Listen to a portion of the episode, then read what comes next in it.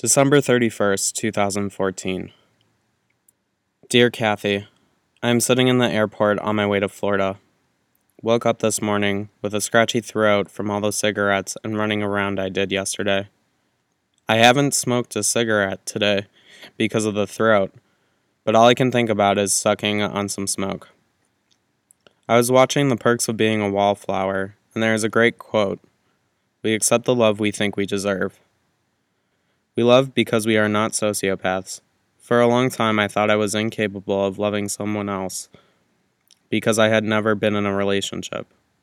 I don't know if I even believe in a monogamous relationship for me. I thought I would never be capable or have the capacity to be sustainable within a relationship. I'm too grounded and unhinged.